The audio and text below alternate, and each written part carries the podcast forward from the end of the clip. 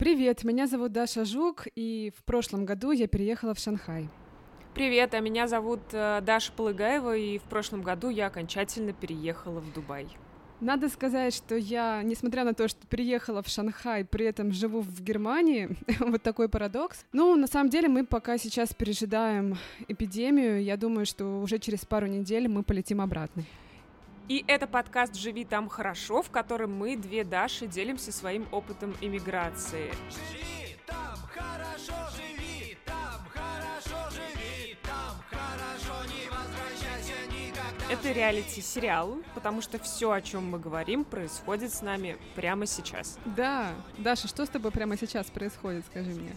Прямо сейчас, забыла уточнить, я сижу на 45-м этаже небоскреба, в котором я живу. Передо мной замечательный зеленый чай, море, солнце. Все классно. Ты даже море можешь видеть из своей квартиры. Да.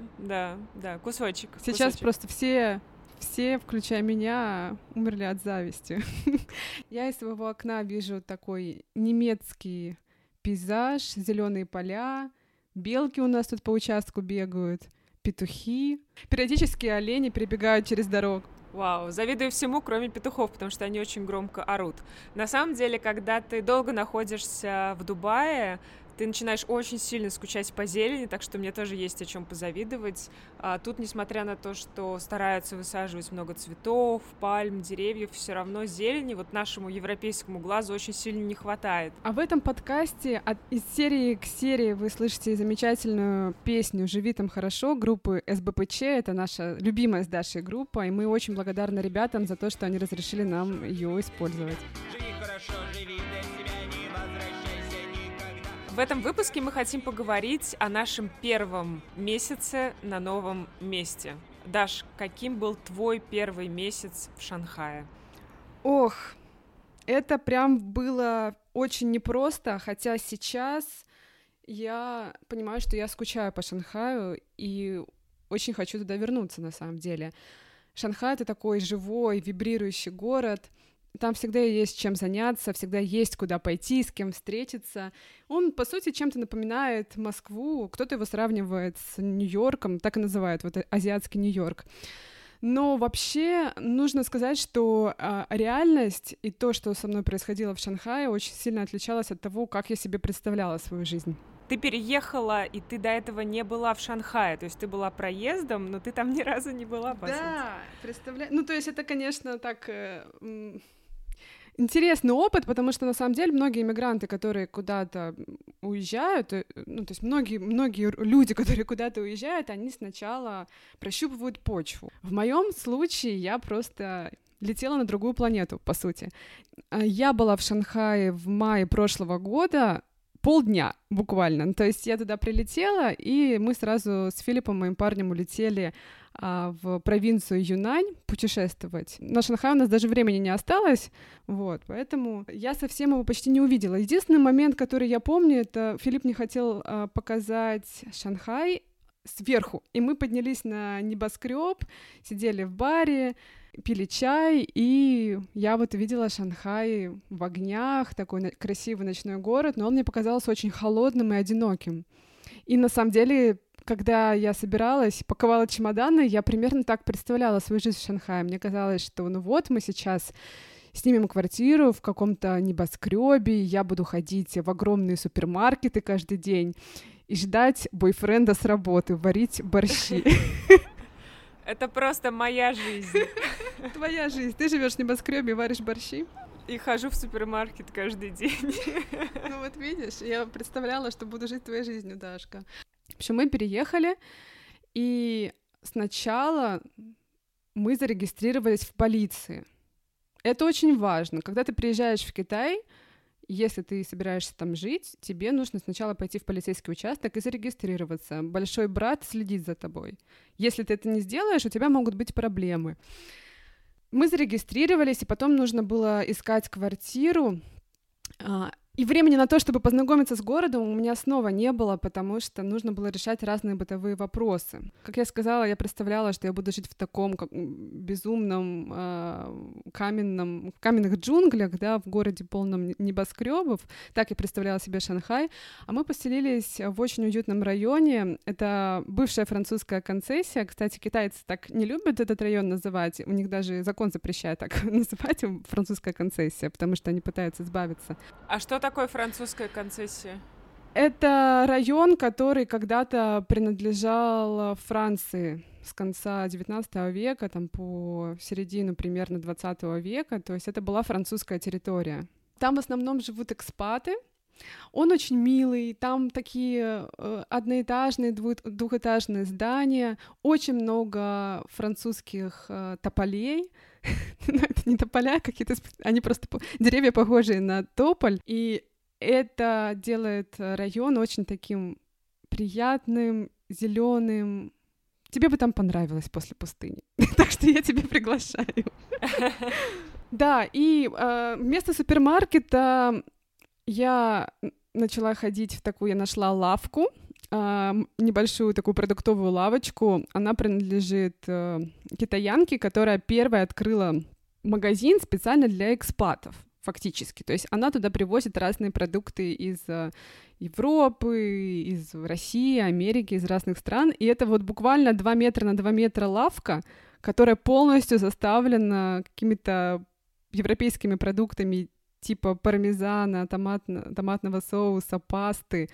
Там же я нашла гречу, там же я нашла ингредиенты для борща, которые я варила несколько раз. Вот. Ну, в общем, как-то так организовалась наша жизнь. Мне очень понравилось место, в котором мы живем, но довольно быстро вот эти какие-то приятные впечатления, они сменились каким-то опустошением. И мне сначала было странно, что это со мной происходит, потому что я так долго этого ждала и так этого хотела, и мне казалось, что это то, что нужно для счастья, но потом я осознала, что есть очень много каких-то других моментов, которые делают жизнь не такой простой. Для меня оказалось, что вот моя профессиональная жизнь, которая заполняла все мое время в Москве, и которая не стала, когда я переехала в Шанхай, что для меня это очень болезненная история — потерять свой статус и потерять себя в профессии. И вообще, не знаю даже почему, но у меня не получалось организовать себя и свой день. И я тогда поняла, что это еще связано с тем, что мы все время жили в какой-то системе, для нас понятной, в понятной системе координат. То есть сначала мы ходили в школу, потом мы поступали в университет, потом была работа. А тут тебе приходится самому себе это все формировать. То есть ты, по сути, сам себе офис и сам себе начальник. Да, я тебя очень хорошо понимаю, вот эта вот история с графиком, это прям больное такое место, потому что ты приезжаешь, и все, тебе не нужно идти на работу, у тебя даже еще хобби никаких не появилось, ты просыпаешься, и впереди у тебя целый свободный день. Звучит классно, но когда день за днем у тебя свободен, ты начинаешь напрягаться, ты думаешь, а что у тебя с работой, что у тебя с профессиональной реализацией, какой у тебя вообще график, чем ты занимаешься. И я начала себе здесь придумывать график. Я, во-первых, пошла на курсы английского языка. Это было не самое оптимальное решение с точки зрения изучения английского языка, потому что групповые курсы, мне кажется, это такая специфичная вещь. Может быть, кому-то они помогают, может быть, кому-то они кажутся полезными, мне нет. Но сам факт того, что каждый день они у меня длились в течение месяца, 5 дней в неделю, по-моему, с 11 до часу. То есть я просыпалась, и я знала так, ага, мне нужно идти на курсы. Ты идешь на курсы, до часа ты занят. Не знаю, ближе к 2 ты дома, пообедал, тут тебе нужно делать какое-то домашнее задание, плюс появляются какие-то, например, задачи по подкасту, и вроде как день у тебя прошел. Это, на самом деле, очень сильно помогает, я бы всем рекомендовала вот найти какую-то свою такую рутину. Потом я попыталась записаться в книжный клуб, и это очень смешная история. Я нашла такой сайт, который называется Meetup, мне кажется, он во всех странах мира есть, и там люди объединяются по интересам. Я думаю, блин, ну какие у меня интересы, ну хрен знает. Просто так ходить, пить кофе с незнакомыми чуваками, наверное, никогда не знаешь, кто там будет. Тем более, что с этих встреч я видела там фотографии, там типа одна девушка и 5 индусов. Ну, я не знаю, просто ходить встречаться с девчонками тоже, с незнакомыми, ты не знаешь, насколько тебе эти люди окажутся близки. А книжный клуб кажется чем-то таким понятным, да? Прочитал книжку, пришел, обсудил. Так вот, меня туда не приняли. Это очень смешно. Я подала заявку, мою заявку отклонили. Это было одновременно очень смешно и очень обидно. Это очень обидно. Я не знаю, возможно, у них много уже было участников, или им показалось, что я не подхожу, я не знаю. Короче говоря, меня не приняли в книжный клуб, и одной рутиной стало меньше. Потом я ходила на йогу. Это тоже такая небольшая, но тоже рутина. 2 раза в неделю. Ты куда-то идешь, во всяком случае. У тебя есть вот это вот дедлайн. Время, к которому ты должен прийти. Время, которое у тебя 100% будет занято. И мне кажется, что это очень важно, чтобы наполнить какие-то свои будни. Угу. Ну, то есть тебе помогло именно вот это, твои курсы английского и йога. То есть у тебя сформировался график, и вокруг английского и йоги ты дальше выстраивала остальные какие-то моменты. Это был какой-то такой костяк для меня. Потом был момент, когда я нашла здесь подкастерскую компанию, которая выпускает подкасты для региона. Она называется Kerning Cultures. Я вообще не ожидала, что в Дубае можно найти что-либо подобное. И я следила за их мероприятиями, они периодически проводили какие-то офлайновые мероприятия. И однажды я увидела, что как раз там в ближайшие дни после моего приезда они проводят listening party. Это когда ты приходишь, слушаешь подкаст и потом типа обсуждаешь его с авторами.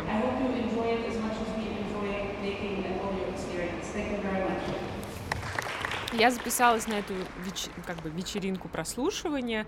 Это было таким моим первым опытом какой-то моей самостоятельной активности, да еще связанной с моей профессиональной деятельностью здесь, в Дубае. И это было тоже важно, что не только у моего мужа есть какие-то дела, но и у меня тоже есть какая-то своя жизнь, она начинает появляться. И когда я туда пошла, я даже специально записывала дневничок для нашего выпуска. 1, 2, 3... Я приехала на подкастинговую вечеринку. Это какой-то супер необычный район Дубая. Тут какие-то заброшенные склады, какие-то разные супер фэнси хипстерские кафешки, какие-то галереи, какие-то арт-лаборатории. Я ничего подобного, честно говоря, в Дубае никогда не видела. Вот. А еще для меня это такой какой-то опыт выхода из зоны комфорта.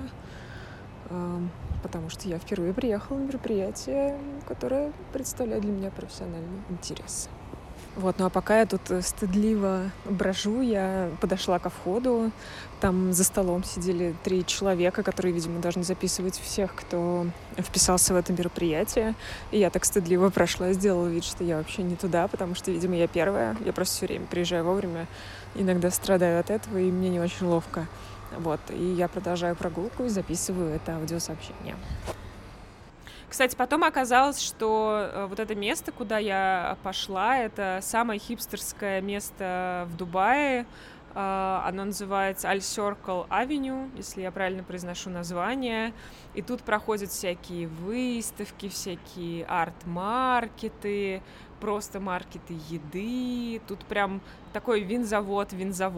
В общем, я оказалась в каком-то таком своем бабле, который мне близок. Даже не ожидала что-то подобное найти в Дубае. Слушай, так интересно, вот мы с тобой в прошлом выпуске говорили про то, что тебе там достаточно пойти, например, в Starbucks, если ты его любил, там, любил ходить туда в своем городе, чтобы почувствовать себя вот в какой-то своей зоне комфорта.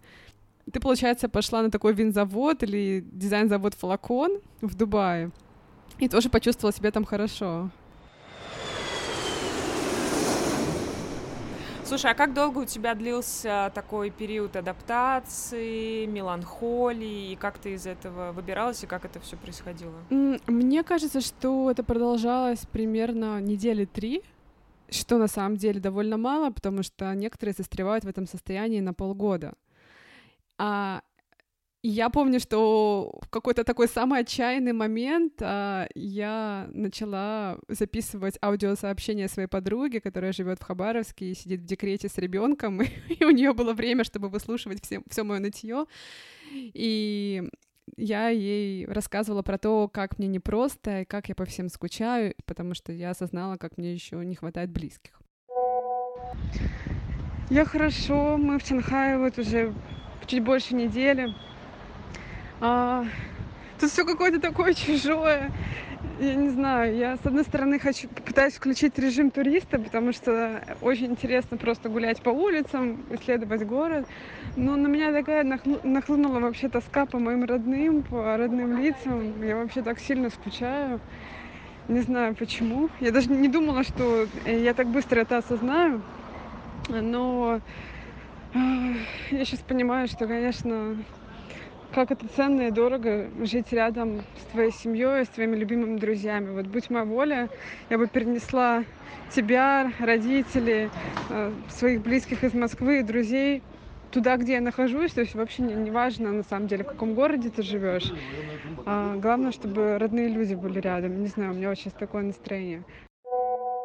Но еще я, конечно, очень благодарна Филиппу за то, что он меня в этот момент сильно поддерживал, как-то понимал. Я помню, что мне было очень сложно как-то балансировать между поиском работы и попыткой выстроить какой-то свой профессиональный сценарий, то, что я делаю, там какие-то проекты я запускаю, пишу статьи, за что-то я новое для себя берусь.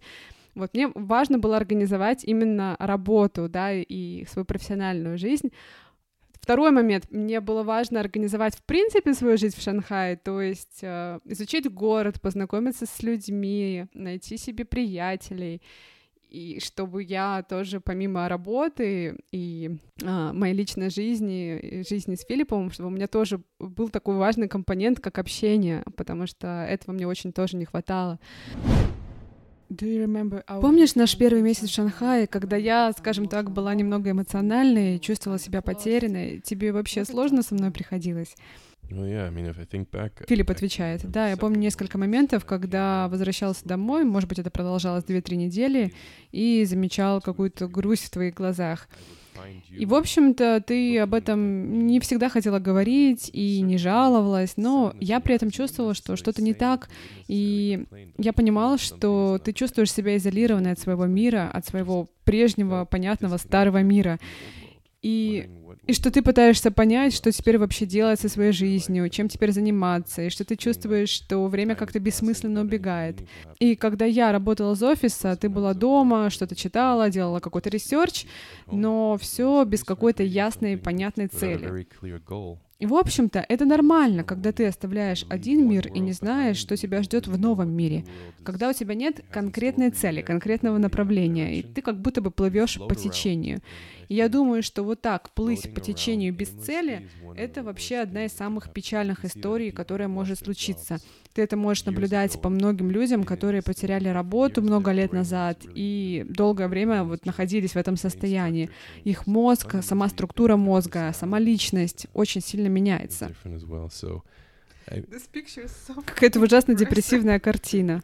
Все было не настолько плохо, потому что на самом деле я была счастлива с тобой в Шанхае. Я просто не знала, что мне делать именно в профессиональном смысле.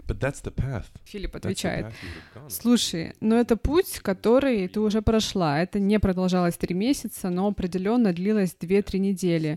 Ты спрашивала меня, было ли мне трудно. Ну, было пару моментов, когда я... Ненавидел меня? Нет, на самом деле просто чувствовал себя ответственным. Ты переехала в Китай, где я работаю, а не я переехала в Россию. Так что я чувствовала ответственность за то, что ты в Шанхае. И поэтому я старался работать из дома так часто, как у меня получалось, потому что я осознавала, что это поможет тебе влиться легче в новую жизнь. И в то же время я понимал, что это не будет продолжаться долго. Я сам переезжал из страны в страну, и поэтому знаком с тем, как проходит адаптация. Чем чаще ты переезжаешь, тем больше ты понимаешь, что все это проходит. И я думаю, что вообще-то ты получала удовольствие от нашей жизни в Шанхае. Получала, но штука в том, что Шанхай очень отличается. Если бы я переехала в Европу, я думаю, мне было бы легче. Но Азия — это просто абсолютно другой мир. Филипп говорит, но ты же сама азиатка. Я не азиатка, да, я из азиатской части России, Филипп. Но ты родилась в городе на границе с Китаем, и там живет много китайцев. Так что для тебя переехать в Шанхай, по сути, как вернуться домой. Да, ну что, сейчас-то у нас все уже наладилось? Филипп. Да, все наладилось. Спасибо коронавирусу. Мы можем проводить так много времени друг с другом, ну просто целыми днями. Мы никогда не ссоримся совсем, и это отлично. Да, говорю я, мы наслаждаемся этим коронавременем. Нет, на самом деле нет. Филипп, отрежь это. При этом меня еще мучила совесть за то, что вот Филипп работает, зарабатывает, а я пока не могу нормально зарабатывать, а вот он пришел с работы, а значит, надо его накормить. Ну, несмотря на то, что я вообще считаю себя феминисткой, но мне казалось, что в этом случае это справедливо, если готовить буду я, потому что он зарабатывает, я сейчас так не зарабатываю, а значит, я должна варить борщ. Слушай, мы с тобой прям жертвы патриархата, потому что, несмотря на то, что я тоже считаю, что у меня феминистские взгляды, и мой муж говорит, что я все время борюсь за свои права, я тоже... Ну, я люблю готовить, но, да, в нашей семье всегда готовила я и продолжаю готовить я, и особенно сейчас, когда он занят с утра до вечера на работе, борщи, осьминог запеченный и так далее. Это все моя ответственность. Да, но я не знаю, Даш, успеваешь ли ты все это, потому что у меня не получалось и организовывать свою жизнь, и организовывать профессию, при этом еще быть хорошей хозяйкой. Сейчас, мне кажется, все феминистки перестали нас слушать. Да, я как-то очень нервничала и переживала из-за этого. Мне казалось, что я фейлю просто по всем статьям, и я выплескивала свои эмоции на Филиппа. И он в какой-то момент мне сказал: Даш, давай мы сейчас найдем статьи про этапы иммиграции, ты почитаешь, узнаешь себя и успокоишься. И я последовала его совету и нашла чудесную книжку, которая сейчас стала буквально настольной для меня книгой. Она называется «Как переехать в другую страну и не умереть от тоски по родине». Оксана Корзун, автор, она изучила все исследования, которые были написаны за последние 50 лет, потому что за последние 50 лет как-то вырос как раз бум переездов, эмиграции. Появилось очень много разных теорий на эту тему, что именно происходит с людьми, когда они переезжают. И я изучила, есть там классическая история про 4 этапа, я узнала в этом себя, и мне действительно стало легче. Даша, расскажи, какие 4 этапа, и какой у тебя был этап, когда ты нервничала, расстраивалась, психовала? Первый этап называется туристический. То есть ты чувствуешь себя туристом, ты на новом месте, тебе классно, ты изучаешь новую страну, новый город. Длится он от нескольких дней до 6 недель обычно. У меня, мне кажется, это продолжалось там около недели. Второй этап — это постепенное разочарование. То есть появляются какие-то первые проблемы, маленькие и большие испытания, и ты с ними... не справляешься, потому что у тебя очень много нагрузки, очень много новой информации, ты оторван от корней, и это очень много какой-то моральной, психологической, ментальной работы. Вот согласно исследованиям, очень часто люди переносят, в принципе, какую-то свою потерянность и растерянность на местных. У них появляется раздражение, агрессия в отношении местных, ну, просто потому что они в детстве читали другие книжки. Ну, меня, например, раздражали какие-то моменты в китайцах, мне даже как-то сейчас неловко в этом признаться, потому что, но меня бесило, что они сморкаются на улице и рыгают. Извините. Так не все поступают. Молодежь, в общем-то, они себя по-другому себя ведет, но для них вот какие-то такие натуралистичные проявления себя, там физиологические проявления, они не считаются проблемой. И меня это бесило, просто потому, что меня бесила тогда, в принципе, моя ситуация какой-то потерянности. Я думаю, что я переносила это на местных. И сейчас я думаю, что я уже на каком-то пути к дзену и спокойствию. Сейчас я совершенно нормально на это реагирую. Ну, сморкаются, подумаешь. Просто никто уже не сморкается на улицах Китая, потому что коронавирус. А если и сморкаются, то сморкаются просто в маску, и никто это не видит. Да, И в эти моменты ты начинаешь идеализировать свою страну и какие-то такие смешные моменты, которые тебя выбешивали, наоборот, там, в России, например. То есть я читала, что люди могут скучать по каким-то... по российским дорогам, например. Еще на этом этапе у тебя может быть какое-то неприятие к языку. Люди... Ну, бывает такое, что люди закрываются и не хотят учить новый язык, просто потому что не хотят общаться с местными. Кстати, знаешь, я вот, когда я начала учить китайский, хотя я не продвинулась до какого-то высокого уровня, ну, просто я попыталась понять логику этого языка, попыталась услышать его немножко по-другому, понять, как вообще он функционирует на таком лингвистическом уровне, да, вот само звучание. Скажи что-нибудь по-китайски. Нихаома. Что это? Как дела? А, окей. Когда я начала учить китайский язык, через этот язык я как-то стала любить окружающее. Мне стало интересно. То есть у меня включился какой-то вот живой интерес, любопытство. В этом смысле Дубай, возможно, одно из самых комфортных мест для иммиграции, потому что здесь основной язык все-таки английский. Я не помню точную цифру, но около 80% жителей Дубая — это экспаты, это иммигранты. Тут очень легко ассимилироваться, потому что тут все вокруг не отсюда, не местные жители, и тебе не нужно привыкать к, например, какой-то местной специфике, потому что эта специфика, она очень интернациональная. Ты можешь прийти в магазин и встретить там русских, китайцев, индусов, пакистанцев, бритишей, французов, австралийцев, чуваков из ЮАР, и это будет просто очередь в Карфуре. В этом смысле, мне кажется, здесь как-то полегче вписываться в эту среду, поэтому мне кажется, что у меня адаптация, в том числе какое-то первое время, она была, возможно, проще, чем у тебя. Но у меня это еще связано с тем, что это все-таки не было так, что я приехала, я впервые в стране, и все, теперь я здесь живу. Я рассказывала уже, что я много лет летала туда-обратно, и мы никак не могли понять, где все-таки мы хотим забазироваться. У меня не было такого, что я приехала, и все вокруг новое. Все вокруг было мне знакомо. Мы сразу начали искать новую квартиру. Это, кстати, тоже был такой забавный опыт, потому что тут есть такой сайт, на котором ты ищешь жилье. И я постоянно общалась с этими риэлторами, они тоже такие разные люди, прямо скажем. Постоянно была в этой среде. И у нас был очень забавный опыт переезда, потому что у нас была иллюзия, что за то последнее время, что мы здесь жили, у нас накопилось очень мало вещей. У нас не было мебели, ну, какие-то подушки, одеяло, ну, какая-то посуда, ну, подумаешь, там, чемодан вещей. Ну, мы быстро все это перевезем. И мы подумали, ну, ладно, на чем тут на такси доедем? Ну, два-три раза максимум съездим, и все. В общем, эти 2-3 раза у нас закончились, наверное, 7 или 8 поездками на такси туда-обратно.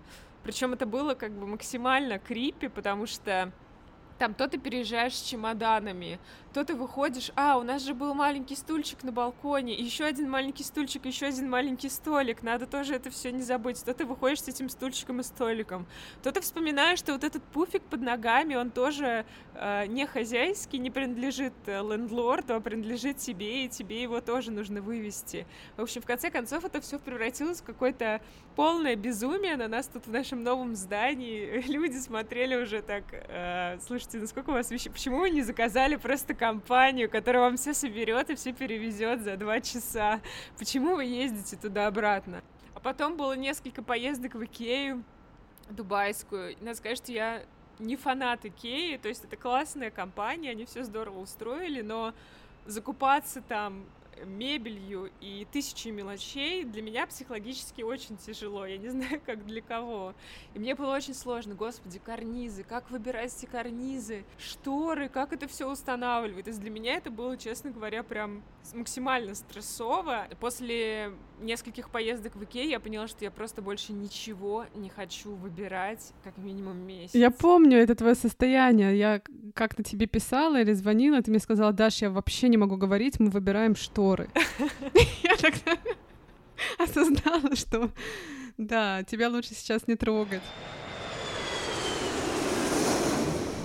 Да, что-то мы с тобой далеко ушли от второго периода адаптации, когда ты разочаровываешь. Но у тебя такого разочарования не было, какой-то потерянности, да? Но вот ты занималась своим гнездом и вот организовывала жизнь. Ну, у меня в итоге как-то это все завершилось благополучно, наверное, потому что я начала учить язык, у меня появились первые приятели, знакомые, и мы стали много путешествовать, и меня очень поддерживал Филипп, и я просто, справилась, наверное, за 3 недельки. Это прям как вирусом каким-то переболела.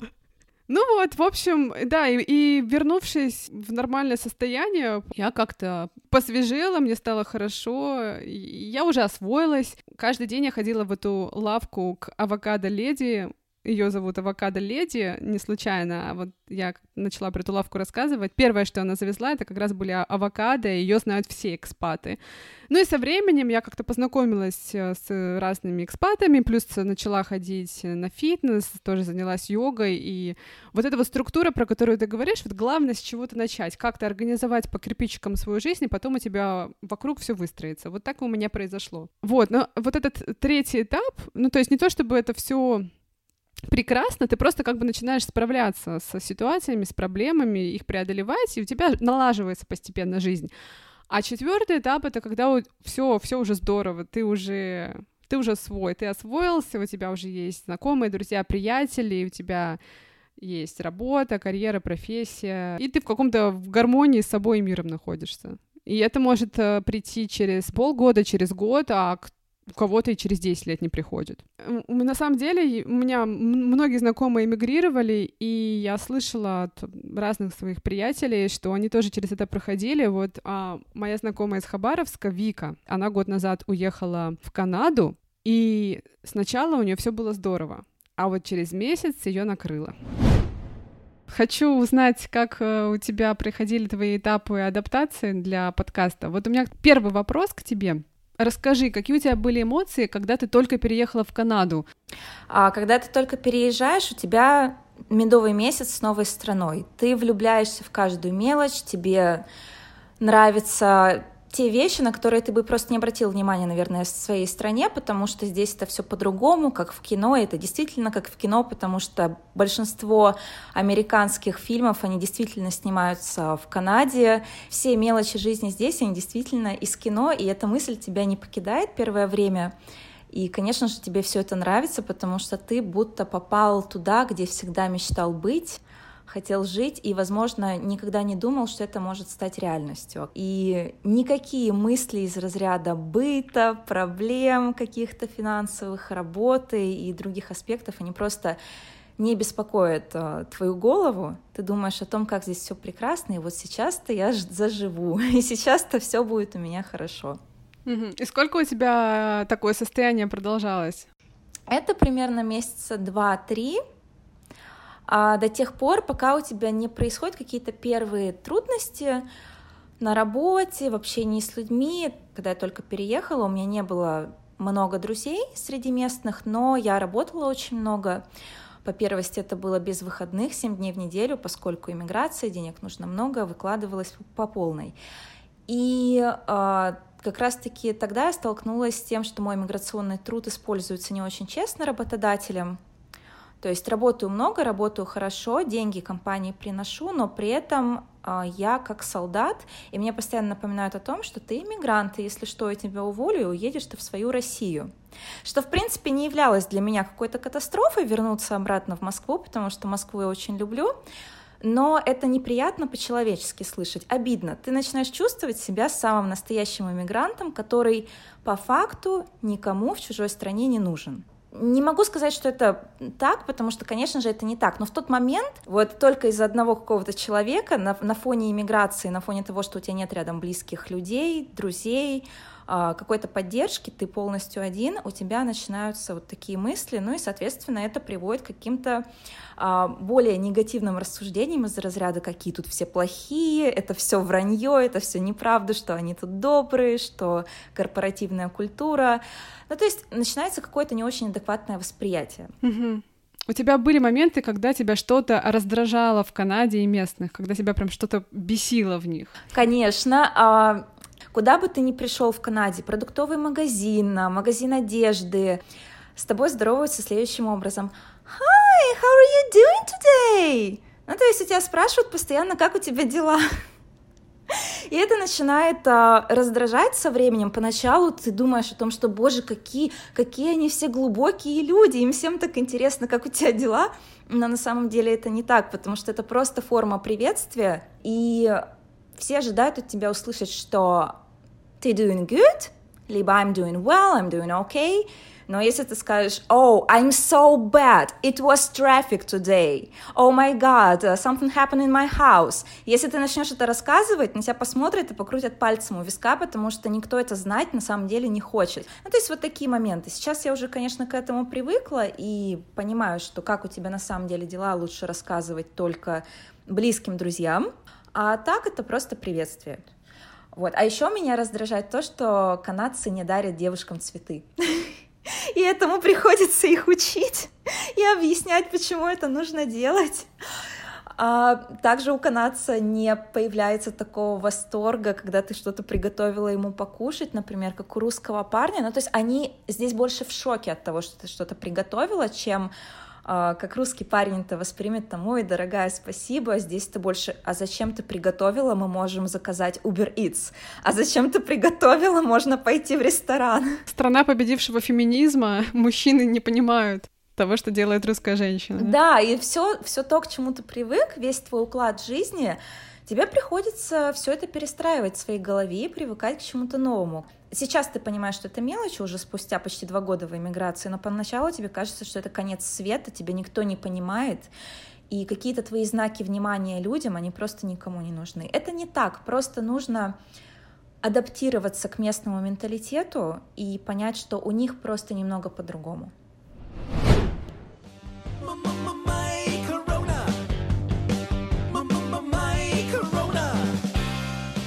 У нас будет постоянная рубрика «Коронавирус», потому что Даша же, она переехала в Шанхай, но теперь не может туда вернуться из-за того, что там карантин, и компания ее парня рекомендовала не возвращаться. Общаешься ли ты с ребятами сейчас в Шанхае, и что там, как обстановка? Да, я с ними общаюсь, ты знаешь, мне как-то кажется, что мы даже лучше подружились вот сейчас из-за этого коронавируса, потому что я им очень сочувствую, переживаю за них. Да, и как-то мы начали им строчить. Ой, ко мне на балкон прилетела птичка и чирикает. Ой, срочно ее записывай. Уходи, птичка. Слышишь? Слушай, да она классно чирикает. Или ты боишься, что она тебе насрет? Ой, она нехило так чирикает. Все, улетела, продолжай. В общем, мне кажется, что на фоне этого коронавируса мы как-то еще больше сплотились, подружились с ребятами, потому что я понимаю, что им нужна поддержка. Они там сидели больше месяца в Шанхае в изоляции, в заперти в квартире, и писали нам, и как-то мы им сопереживали, и тоже звонили. И, в общем, я как-то еще больше подружилась, например, с лучшим другом моего парня Джоном. И вот мы вчера поболтали с ним немного про то, как у него сейчас дела. Он наконец-то вылез из своей квартиры. Он почти 2 месяца там сидел. А все уже? Можно выходить? Да, вообще Шанхай сейчас возвращается к нормальной жизни. Постепенно уже открылись какие-то банки, организации, бары. Я вот не знаю, открылись ли караоке. Караоке — это очень популярная такая история в Шанхае. Но вот когда откроется караоке, это значит, что все. Китай точно победил коронавирус. И Джон, он сейчас ходит на собеседование. Дело в том, что он за месяц до вспышки коронавируса потерял работу, и у него почти улетучились, закончились все его сбережения. И пока он сидел в заперти, он много думал о жизни. И вот он мне рассказал вчера про то, как его коронавирус поменял. Это очень интересно. Корона для меня — это определенно новая эра в жизни. Самоизолировавшись, я начал свой собственный путь дома. Ну, во-первых, я менеджер собственных домашних вечеринок. Я готовлю что-нибудь вкусное, открываю какое-нибудь хорошее вино и устраиваю технопати для самого себя. Очень шумные и громкие. Короче, я веселюсь. Но веселье быстро проходит, как мыльный пузырь, который внешне красивый, но быстро лопается. Я начал учить то, что всегда хотел. Таро, знаки зодиака. Звучит мистически, не правда ли? А еще я читаю Фрейда и всяких других гениев из прошлого. Чтение помогает мне прочистить мозги и душу. Я стал спокойнее, увереннее, удовлетвореннее. Я чувствую себя безопаснее, а еще независимее от окружающих, в которых, честно говоря, я сильно нуждался до карантина. Я думаю, что это такое медитативное время для меня. Я не могу сравнить это время с тем, через что прошел, например, писатель Генри Дэвид Торо, который провел несколько лет в лесу в абсолютной изоляции. Но это моя жизнь. Жизнь Джона в коронавирус. Даш, ну что мы с тобой все про Шанхай да про Шанхай. Сейчас эпидемия во всем мире буквально. Расскажи лучше, какая сейчас обстановка в Дубае. Да, во всем мире, конечно, паника настоящая началась. Мне кажется, вот где-то неделю назад все это началось. Но в Дубае, знаешь, я себя чувствую достаточно спокойно и комфортно. Мне не кажется, что есть паника. Я не видела людей, скупающих массово туалетную бумагу в супермаркетах. Может быть, они и были, но я таких людей не видела. У нас, ну вот всего в Арабских Эмиратах 113 случаев, может быть, будет чуть больше, когда мы выпустим этот эпизод. Кроме того, тут говорят, что провели много тестов, на самом деле 127 тысяч, я не знаю, сколько тестов в России провели, и это типа примерно 13 тысяч тестов на миллион человек населения. Ну что, школы закрыты, детские сады закрыты, наши друзья сидят с детьми на голове, кроме того, многих перевели на удаленную работу, то есть люди сидят, работают дома, у них там, значит, бегают дети, которые не знают, чем себя занять, закрыты даже некоторые детские площадки на улицах, они так огорожены лентой, но, видимо, чтобы дети там не разносили заразу, сами не заболели и своих родителей не заразили. В зданиях, тут надо пояснить, есть такая особенность в Дубае, тут очень во многих небоскребах, в которых живут экспаты, есть бассейн, есть спортзал, иногда есть теннисный корт, еще что-то. То есть это такие дополнительные, то, что здесь называется facilities, я не знаю, удобство, наверное, можно перевести. Все это закрыли, все это не работает, тоже, видимо, на всякий случай. Во многих местах появились эти санитайзеры, такие коробочки с санитайзером, которым можно воспользоваться. На входе в супермаркет, в Карфур, у меня внизу висят даже перчатки. То есть ты перед тем, как зайти в супермаркет, можешь взять эти перчатки одноразовые, закупиться, и когда ты выходишь, ты можешь еще руки протереть. То есть прям все так очень-очень стерильно. И я вот сегодня как раз проверяла местную прессу, чтобы понять, ну, что еще вообще происходит в городе. Оказывается, на прошлых выходных ночью в Дубае дезинфицировали улицы, реально буквально асфальт дезинфицировали, я не шучу, и лавочки. Специальным гелем антибактериальным. Там, знаешь, такой огромный пылесос, который, ну, что-то какую-то распыляет, какую-то штуку антибактериальную. Я себе представить, честно говоря, не могу. Ну, то есть я видела такие картинки из Китая, ну, потому что там, ну, как бы совсем трэш, да, происходил. Но чтобы какую-либо еще столицу мира реально просто асфальт дезинфицировали, лавочки дезинфицировали, чтобы все было чисто, и они это сделали ночью, чтобы народ не пугать. Обалдеть, у этого же еще все, наверное, такой очень сильный запах дезинфекции. Этого средства. Да. Ну вот я запаха не заметила, видимо, как-то за ночь все это выветрилось, я не знаю. А вот еще что хотела сказать. Я не видела в магазинах там какой-то супер паники, с туалетной бумагой никто в очереди не стоит. И я даже себя как-то неловко чувствовала, когда я стояла в очереди с упаковкой туалетной бумаги, но она просто закончилась, правда, я не закупаюсь впрок. А ты очень много покупала в этот момент? Ну, просто большую упаковку, знаешь, ну там... 15 рулонов там или что-то такое. Тебя косо поглядывали недовольные экспаты? Нет, местные. Вроде не поглядывали, но у нас закончился алкоголь. Это проблема. Тут надо тоже объяснить, что в Дубае это проблема. В Дубае нет свободной продажи алкоголя, то есть ты не можешь спуститься вниз в супермаркет и купить себе винишко. Так не работает. Чтобы покупать алкоголь здесь, у тебя должна быть лицензия. То есть ты должен здесь работать, и через работу тебе оформляют лицензию на покупку алкоголя. У нас такой лицензии пока нет, нам ее пока еще не оформили. И обычно мы покупали алкоголь в duty-free. Но сейчас никто никуда не летает, потому что все стараются сидеть дома, мы тоже никуда не летаем. Соответственно, мы не оказываемся в duty-free, мы не покупаем себе алкоголь.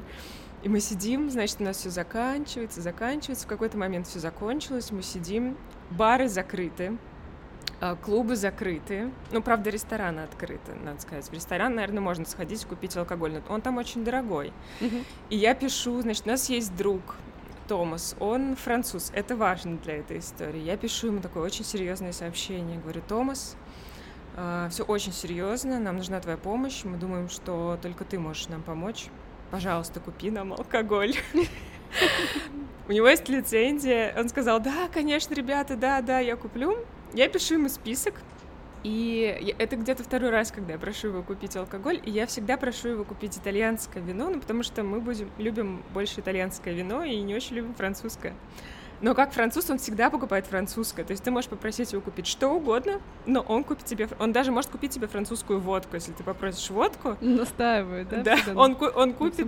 Я не помню, как она там называется, какая-то жуткая французская водка.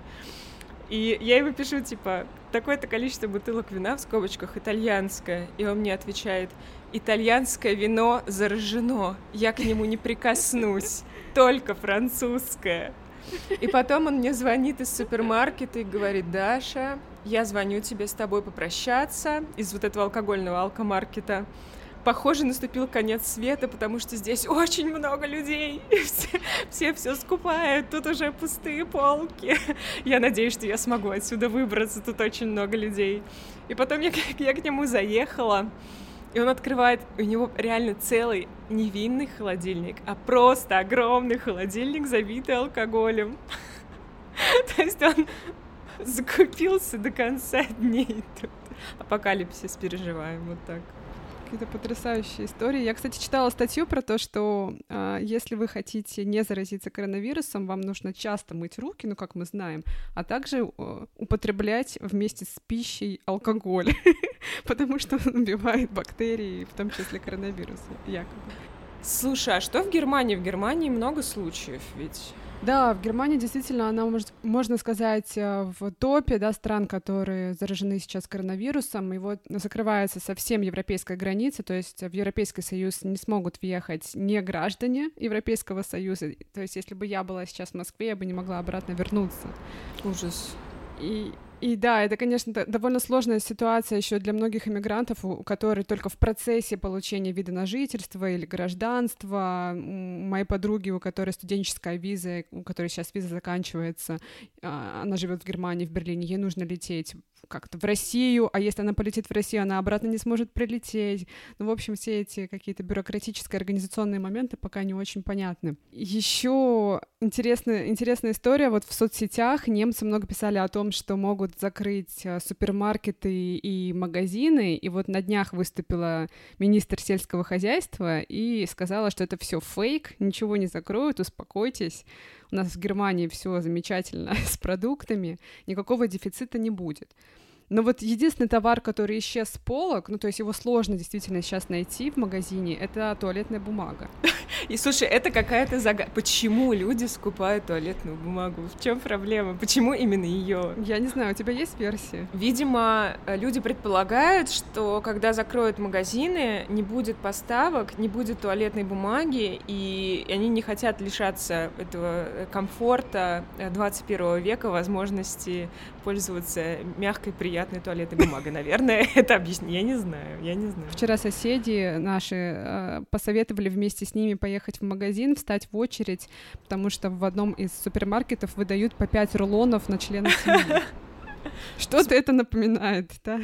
Я не знаю, повсеместно ли, но вот я не проверяла эту информацию. Вот так нам рассказали наши знакомые, да, соседи, что если вы не хотите остаться без туалетной бумаги, но поскольку мы вчера не нашли, вот есть возможность 5 рулонов на человека получить. А нас здесь 5 человек живет.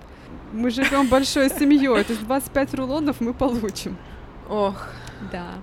Мы сейчас все практически вот все время находимся вместе в доме Филиппа. Его папа тоже теперь работает из дома, потому что компанию Bosch, в которой он работает, на карантин закрыли. Ну, то есть большинство сотрудников отправили на карантин. Так что, ну, ты знаешь, но я не могу сказать, что мы как-то на эту тему очень сильно переживаем, потому что немцы, они вообще довольно такие домоцентричные, то есть очень многие, по крайней мере здесь, на юге Германии, вот местные жители привыкли к тому, что дом — это такой центр их жизни. И мне кажется, что во многих семьях это не сильно изменилось. По воскресеньям, например, здесь на улице вообще ты никого не встретишь, не увидишь. Все магазины, все закрыто, кроме аптек. Ну... Вот такой вот печальный финал. Я надеюсь, что к следующему выпуску все станет как-то повеселее и для всех наших героев, и для нас с тобой, и вообще для всего мира. Да, хочется уже действительно жить хорошо, как мы с тобой планировали. Да, живите там хорошо, друзья. Всем пока. Пока. Такой траурный финал.